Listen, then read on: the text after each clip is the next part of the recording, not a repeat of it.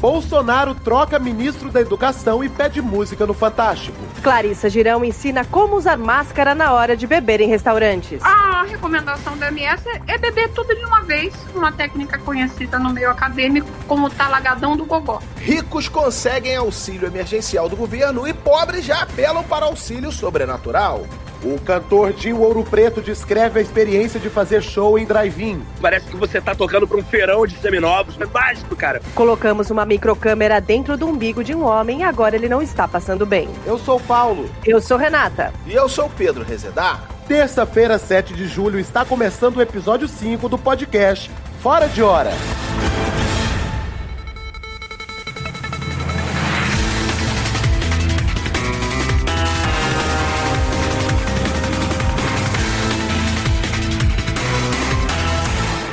Bom, e depois do carnaval fora de época, o Brasil inova mais uma vez e cria flexibilização fora de época, conhecida como micarabilização ou flexibilizeta, que é um nome menos utilizado aí, mas que todo mundo está sabendo.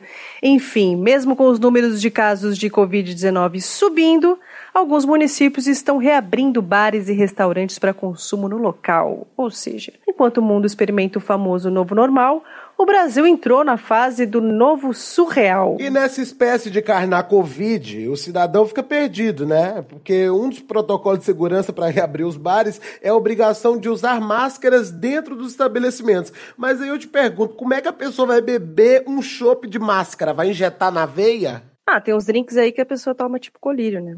Na prisão se usa muito isso. Eu acho que tá bom de intimidade, né, Renata? Bom, para tirar as nossas dúvidas sobre o que fazer nos bares, além de beber, né, a gente recebe aqui mais uma vez a estrelada doutora Clarissa Girão. Boa tarde, Clarissa. Boa noite, Paulo. Bom dia, Renata. Olha, não reparem esse galãozinho de mate na coleira do Denis, é que a gente tá brincando de praia e essa é a única hora que bate sol aqui na não, minha tá sala. tudo bem, fica à vontade. Doutora, as pessoas não estão entendendo como é possível beber usando máscara. Olha, Paulo, toda vez que a pessoa der um gole na bebida, ela tem que levantar a máscara. E toda vez que ela levantar a máscara, ela tem que trocar por outra máscara e assim sucessivamente. Trocar de máscara a cada gole? A pessoa vai precisar de quantas máscaras? Isso depende. Se a pessoa tomar aquela dose de uísque, solitária, meio triste, você mata aí cinco máscaras. Agora, se for uma rodada de chopp com os amigos, eu calculo uma base de 147. É muita máscara, hein, doutora? É por isso que a, a recomendação da MS é beber tudo de uma vez, numa técnica conhecida no meio acadêmico como talagadão do gogó. É, sei como é. Mas, doutora Clarissa, e se as pessoas não tiverem dinheiro para tantas máscaras, como fazer? Azar, né? Não, brincadeira. Que susto! Aí eu recomendo fazer uma coisa que a gente fazia nos meus tempos de residência médica, quando tinha uma cirurgia muito difícil e demorada para acompanhar. A, a, gente pegava um copinho desses de shot de tequila e colocava dentro da máscara. Eu vou fazer aqui. Não, não precisa Você coloca não. o copo cheio dentro É. da máscara, vira para trás assim, olha, para ingerir o shot. Você vai se afogar, não vai não? Uau! Aí gira a cabeça pro outro lado. Mas essa girada eu não sei nem se é normal isso daí. Isso, que é um jeito, né, de espalhar todo o álcool pelo cérebro. Caramba, funcionou. É, essa, essa girada aí de cabeça, ela faz meio que o papel de tequileira, né? Sim, inclusive, Paulo, Girão não é meu sobrenome. Na verdade, é um apelido que eu ganhei na época da faculdade e eu uso até hoje. Olha, que curiosidade aí, não sabíamos dessa. Bom, e, e assim, depois que a pessoa já tiver terminado o seu drink, o seu jantar e quiser fazer um. tomar um cafezinho, ela pode beber? Pode beber. Eu só recomendo a pessoa inclinar a cabeça para trás 45 graus e pedir para o garçom colocar o pó de café na máscara e jogar água fervente por cima. O café já sai coado direto na boca da pessoa sem perder nenhum sabor. Mas não queima? Por demais, Paulo. Por demais. É, bom, essa foi a doutora Clarissa Girão. Muito obrigado pelos esclarecimentos, doutora. Tudo bem. Vem cá, Denis. Vem cá, estica a canga para mamãe. Acabou o sol aqui na minha sala, nós vamos fazer um luau agora. Bacana. Ah, é, é, canta aquela, Denis. Ele fica. Canta. É preciso amar. Gente, pode desligar ela já. pessoas como É melhor desligar.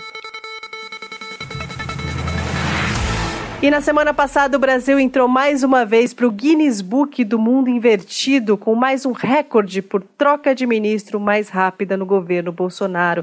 Dessa vez foi Carlos Alberto Decotelli, ex-futuro sucessor de Weintraub, que nem chegou a tomar posse e já teve que escrever cartinha de demissão. Não deu tempo nem de garrar a intimidade, pedir aquele abracinho de lado. É, os ministérios do Bolsonaro estão que nem corrida de revezamento, com bastão. A pessoa corre um pouco, cansa, já entrega o bastão para outra pessoa, que corre, tropeça, entrega para outra. Só que nesse caso o Decotelli correu e o bastão saiu correndo atrás dele, coitado. Pois é, e ele merecia o cargo, tá? Ele colocou tanta mentira no currículo Lattes que já chegou mostrando que apoia a causa das fake news. Era um homem perfeito para o cargo. É, não só ele, né, Renata? O Salles, a Damares, o Weintraub, o Ricardo Velez, todos eles também encheram o currículo de daquele botox. Né? O currículo não consegue nem sorrir mais, nem para disfarçar. E não é uma coisa só do governo Bolsonaro. Dilma, Serra, Witzel, Crivella também deram aquela turbinada, sabe? Aquela, a, aquela meia dentro da sunga no clube, aquele enchimento no sutiã, aquela empinada na bunda para selfie. É, e tem uma reportagem que saiu na revista Exame que diz que 75% dos brasileiros já mentiram no currículo. E outros 25% que acontece estão mentindo que nunca mentiram no currículo. É, porque vamos combinar quem nunca? É, isso, isso é, começa na escola, né? No trabalho em grupo, sempre tem aquela pessoa encostada que não faz nada, não vai nas reuniões para decidir o trabalho. Aí na hora de apresentar o trabalho, o jogo vira, né? Porque todo mundo já foi repartido o que cada um vai falar, a pessoa não foi, né? Tá todo mundo ensaiadinho e a, o encostado fica igual um mendigo. Gente, eu posso segurar a cartolina? Gente, me dá alguma coisa para eu fazer? Eu posso apontar as figuras? Eu posso agradecer no final? Pior é quando só um trabalha e todo o resto fica encostado, porque aí um segura um lado da cartolina, o outro pega na outra ponta, fica um terceiro apontando. Parece o pessoal tentando esticar um lençol desses com elástico na cama. Tem uma coisa que é muito usada para bombar currículo, que é a técnica do básico. Né? Não sei se vocês sabem, só colocar ali inglês básico, Photoshop básico, pacote Office básico, entendeu? Que o básico é relativo. Né? Tipo, eu sei abrir o Excel, mas não sei mexer. Abrir o Excel é básico. Não, mas nisso aí você também está dando mole, Renata, porque você tem que mentir em alguma coisa que ninguém vai poder te colocar à prova. Por exemplo, no meu currículo você pode ver, tá lá, Tupi Guarani Fluente. Alguém vai trazer um índio de aldeia para ver aqui se eu estou mentindo, falando a verdade? Não vai. Isso aí você tem que ser esperto. É Titioca, Itaipuaçu, Itaú. Pronto. Eu acho que a manha é mentir só metade, a outra metade ser verdade. Por exemplo, tem currículo que a pessoa pode colocar já trabalhei com William Bonner. Porque aí tu vai ver, ela trabalhou de garçom servindo bebida no evento que o Bonner tava dando palestra. Vale. Vale, gente, vale. Eu costumo dizer que eu já trabalhei com Antônio Fagundes, Thaís Araújo, só porque eu cantei na, naquele dia da festa do Hoje é o Novo Dia. Eu não eu fiz. Eu não fiz essa. Ó, agora uma coisa. Se mentir no currículo é tão normal, vários ministros e presidentes já mentiram, eu me pergunto por que só o Decotelli foi demitido? Qual a diferença dele para os outros, hein? Vamos dar uma procurada? Esse é o climão da verdade. Mas, gente, numa boa, o que que faz um presidente trocar tanto a sua equipe? Eu juro que eu queria ser uma mosquinha para estar tá lá no Palácio da Alvorada e descobrir que método é esse do Bolsonaro de escolher ministro. Calma, calma, não adianta soprar. Ele não pode ouvir, mas vamos, vamos para a próxima pergunta. Presidente Bolsonaro, você troca a sua secretária de Cultura, Regina Duarte, por essa gestora cultural com mais de 40 anos de experiência. Não! E por esse rapaz Boa Praça que fez variação? Sim! Quer dizer, não sei no tocante a isso aí, mas eu acho que sim, tá ok? Levou o rapaz da variação, adorei. Esse quadro, ele é muito bem bolado. Renata. Rê, Rê, tá dormindo, Rê? Oi. Que cara Oi, é essa? não, oi. Não, tava pensando uma coisa aqui. Não, deixa quieto.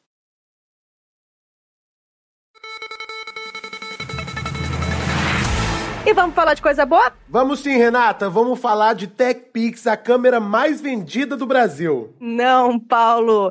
Vamos falar das notícias tristes da semana.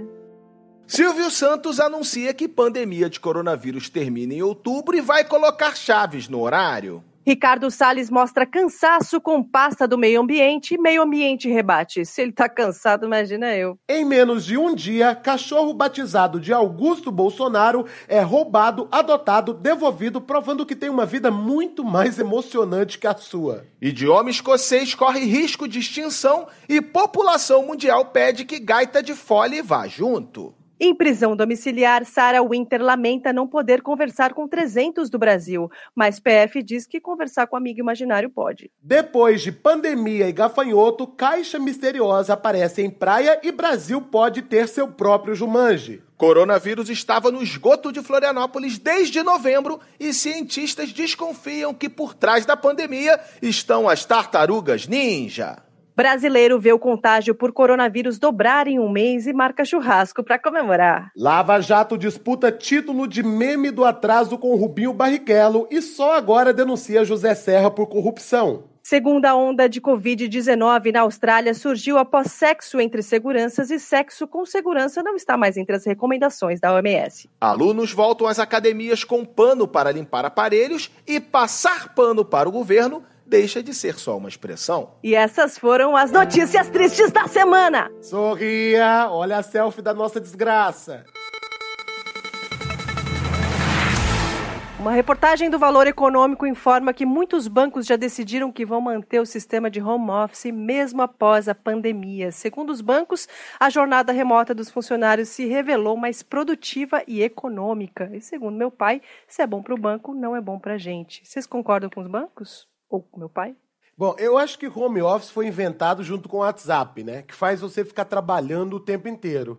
Gente, é 11 e meia da noite, é o chefe mandando mensagem. É três da manhã, o, o colega de empresa teve uma ideia genial e não pode esperar o dia seguinte para te falar, te fala três da manhã, aí tu levanta para dar aquela mijada da madrugada, aí lê a mensagem, desconcentra, fica ansioso, não, não dorme direito. Agora tu tem que lidar com home office e com WhatsApp, quer dizer, dois trabalhos. Não, o problema para mim de trabalhar em casa é exatamente esse que a reportagem falou aí. Você é obrigado a trabalhar, por isso que você é mais produtivo. Antigamente, o único trabalho que você tinha era ir para o trabalho. Porque chegando lá você não fazia nada, né? Você tinha tudo para você não trabalhar. Você atrasava uma reunião porque você estava no cafezinho, aí depois você já emendava o cafezinho no almoço, aí voltava quatro horas da tarde porque passou no Copenhague para deixar um dinheiro. né? Depois você chegava no trabalho e você ia fumar mesmo não sendo fumante, para você bater um papinho. Agora, hoje, com esse negócio de videoconferência, isso aí é tipo um Big Brother, tá todo mundo te vigiando, te gravando, nem dormir no meio de uma reunião você pode mais. Até porque vem o cara e, e, e tira uma foto sua com o olho fechado, ou com a cara esquisita. O que eu sinto falta mesmo é poder chegar atrasado com calma, não dá mais. Não tem mais a desculpa de, ah, o ônibus passou direto, ah, engarrafamento, e eu tô na porta faz muitas horas apertando o interfone, ninguém ouvia, e não sabia o lugar da reunião. Não tem mais. Hoje em dia, esse leque de desculpas que você tinha, hoje só virou a internet tá ruim. Eu tenho uma saudade de voltar do trabalho, porque é o único momento que eu tinha sozinha comigo, sabe? Espancando o volante antes de chegar em casa, relaxando, tocando meu death metal tranquila. Uau! Yo, fucking war! What a fucking war! Pá! Por que você gritou comigo daquela forma, naquele momento? Que reunião! Que reunião! Aí chegar em casa, guardar meu punhal, abrir minha vodka japonesa. Coisa minha. Esse é realmente é o maior problema do home office, que quando acaba o expediente, você não volta mais para casa. Você já está em casa, que é o teu trabalho. O certo seria a empresa disponibilizar o seu trabalho antigo para você dormir lá, botar um colchãozinho lá, dormir lá, para lá ser sua casa. Aí ia ter uma diferenciação. É, o que me deixa tranquilo é que nem todo trabalho dá para fazer home office. Dá. Ah, é? é? Motoboy fazendo home office é como? Tu vai na casa dele pegar a pizza? Não, é.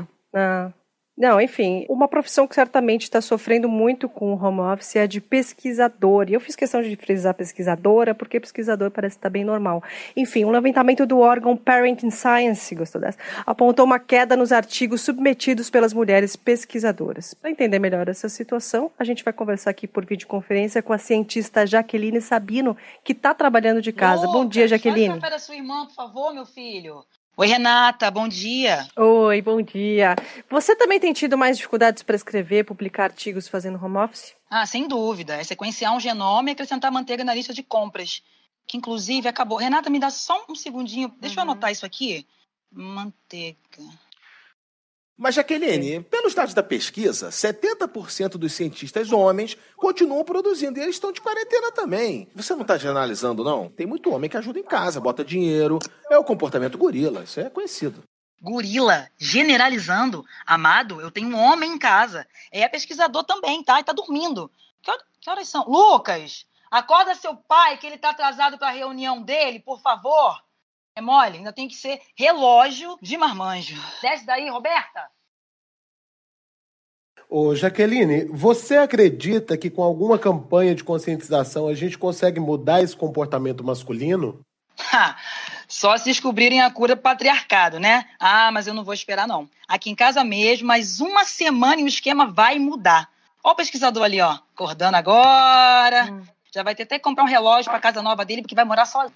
Não olha com essa cara não, porque a gente conversa. É todo dia esse inferno e eu tô tendo que fazer minha pesquisa de madrugada. E você acaba descansando que horas? Ia ser agora, mas eu tô dando entrevista para vocês. Ah, não, pelo amor de desculpa, desculpa. Muito obrigada, Jaqueline. Roberto! Vai, não Roberto! vamos atrapalhar Vai a lá, ciência, imagina, pelo amor de não Deus. Tá Não por nós. essa toalha aqui em cima não, Roberto. E o jornal O Globo fez um levantamento e descobriu que 136 pessoas com bens acima de um milhão de reais tinham recebido 600 reais do auxílio emergencial. É o caso do vice-prefeito de Contagem, que só disse vou ver o que aconteceu e não se explicou mais e ficou por isso mesmo. É compreensível, né? Porque a pessoa recebeu um auxílio emergencial de 600 reais com um patrimônio de mais de um milhão, tem que rebolar muito para conseguir explicar mesmo. Eu consigo explicar. Onde tem dinheiro, tem fraude. Pronto, tá explicado. Eu não consigo entender isso, gente. A pessoa tem mansão, helicóptero, compra a bolsa de 15 mil reais sem nem pechinchar. De onde vem essa necessidade louca de ter 600 reais? É o que vamos descobrir agora no quadro Melhores, Piores Desculpas de Milionários que Receberam o Auxílio Emergencial. Ah, eu solicitei porque eu ia usar com responsabilidade, né, meu? Pobre não sabe economizar, não sabe investir, vai gastar tudo em comida. Olha, eu já ia reclamar, caiu só 600 reais na minha conta. Isso não paga nem a minha raquete de squash. Ué, tava precisando aí, né, de um dinheiro trocado, tem problema aí? É para receber? Gente, olha, mil desculpas. Eu achei que era para pagar 600 reais para alguém. Aqui em casa, todo mundo é da caridade. Ah, eu demiti todos os meus empregados, tá? Mas o furou da suíte 6 aqui de casa entupiu, né? E aí eu acabei precisando de um auxílio emergencial, tá? Mas não sabia, né? Que era um auxílio de 600 reais. Eu achei que ia mandar um encanador, né? E esse foi o quadro Melhores Piores Desculpas de Milionários que Receberam Auxílio Emergencial.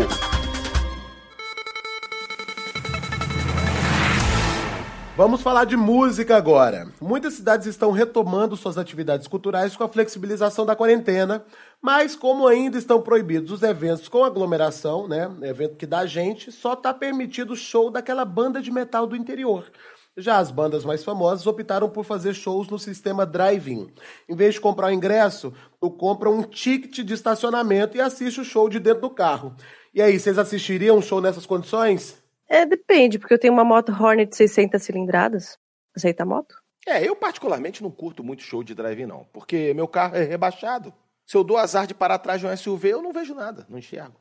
Para mim que não tenho carro, o que atrapalha é o preço, porque além do ingresso eu tenho que pagar IPVA, seguro, gasolina, manutenção, fora a prestação do carro. Aí não compensa tanto para mim. Aí tu fala, ah, vai de táxi. Se eu for de táxi, o show vai ser do taxímetro. É, eu curto a ideia de assistir um show dentro do carro, mas o que eu gosto mesmo é que você pode fechar o vidro e botar outra banda para tocar no seu rádio, fingir que é aquele pessoal que tá em cima do palco, entendeu? Tipo, você tá vendo uma coisa, ouvindo outra, tá ligado? Eu cada vez me impressiono Você mais com a loucura dela. Não, é tipo um show com a disponibilidade de um J Quest, mas com a sensação de Rolling Stones. Essa ideia é, é boa. Mas tem um problema nesse show de drive-in. É que se você for sozinho, você não pode beber porque você vai estar dirigindo. E como é que você vai assistir um show sem álcool? É, mas eles podem substituir o ponto de táxi na porta do show por um ponto de guincho. Ou disponibilizar um carro que já fica estacionado lá na arena desde cedo, vazio, e você só entra no carro na hora do show e sai a pé quando acabar. Tipo ir a pé no motel. É um, é um pouco deprimente, né? quando você vai a pé no motel. É, Parece uma porta da esperança ao contrário, né? Eu acho que a pessoa que vai a pé no motel com você, automaticamente, pela lei, já deveria estar casada. Tem que ser valorizado. Bom, para falar com mais propriedade sobre isso, não sobre ir a pé em motéis, mas sobre fazer shows no sistema drive-in, estamos por telefone com Dinho Ouro Preto, vocalista da banda Capital Inicial. Bem-vindo, Dinho! Ah, obrigado, Paulo. Um prazer inenarrável estar aqui, cara. Dinho, fala pra gente, mudou alguma coisa no show pra esse novo público? Cara, não muito, cara. Meu repertório ele tem veraneio vascaína, as ruas têm cheiro de gasolina, os pneus de carro cantam, tiruru, tiruru. A gente só mudou a parte romântica, cara, quando eu peço pra todo mundo acender os isqueiros, porque na semana passada um carro pegou fogo, cara. Eita. É, tivesse até um carro velho, e até eu queria entrar nesse tema, Jim, se você me permite, que, assim, um carro velho tem uns 15, 20 anos, né? Então, será que é como se você tocasse agora para uma plateia muito mais jovem, assim, de uns carros de dois, três anos de idade? Olha, cara, grande reflexão, cara. No primeiro momento, parece que você tá tocando pra um feirão de seminovos, mas assim que acaba a música, cara, eles começam a buzinar e piscar o farol. É mágico, cara. Duas palavras do caramba. Parece um engarrafamento, cara. Tinha até nesse show um carro muito empolgado que não parava de piscar farol e buzinar. Mas, cara, era só o alarme que tinha disparado. O carro tava sendo furtado, cara. É, furto tem todo show. E lá na delegacia me disseram que tinha seguro, cara. Mas é, delegacia? Isso foi por causa do carro furtado? Não, Natasha, quer dizer, Renata, cara. Não, nem foi. É que na hora do bis, cara, eu me empolguei, dei meu tradicional moche na plateia e acabei dando aquela barrigada numa Hilux na primeira fila, deu uma fundada no capô e o dono ficou bem revoltado comigo, cara. Foi bizarro. Nós fizemos um acordo e eu vou pagar a lanternagem e dar um autógrafo na lateral do carro. Ficou duas palavras do cacete. Obrigado, Dinho Ouro Preto. Sempre um prazer, viu? Cara, Paulo, o prazer é meu, cara. Aliás, aproveitando a audiência maravilhosa do seu podcast, cara. Posso mostrar minha música nova, cara? Chama Créditos Finais, cara. É que a, a gente tá cheio de coisa agora, o programa segue, mas pode ser no final? Fechado, Paulo. Duas palavras. Até logo. E esse foi mais um episódio do podcast Fora de Hora. Toda terça-feira, uma nova edição fica disponível no Spotify, Deezer, Apple Podcast, Google Podcast e Cashbox. Você encontra mais conteúdos no site gshow.com barra fora de hora demais. E também nas nossas redes sociais, arroba Fora de Hora no Twitter e Fora de Hora Globo no Facebook. Você pode usar a hashtag podcast Fora de Hora e hashtag Fora de Hora para interagir com a gente. Ai, ai, ai. O que, que foi?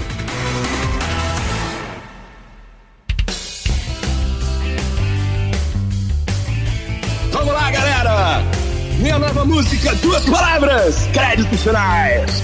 O podcast Fora de Hora é estrelado por Paulo Vieira e Renata Gaspar, Marcelo Adnet e Luciana Paz, Luiz Lobriganco e Caíto Maivieira. Hoje com a participação especial dela, Kes Estácio e as vozes adicionais. Maurício Riso, Tata Lopes, o episódio escrito por Daniela Campo e o Gas Lanzetta, Leonardo Lana, Luísa e a Brute, Pedro Alvarenga, Renata Correia e Tata Lopes, a redação final, Caíto Manier e Maurício Riso, galera, e a direção geral. Ela é Lilian Amarante, produção Tati Laura, a gravação e edição de Thiago Jacobs, produção musical Márcio Miranda. E realização de quem? Duas palavras, G-Show! Abre que eu vou dar um wash, vamos pular, fui! Ai!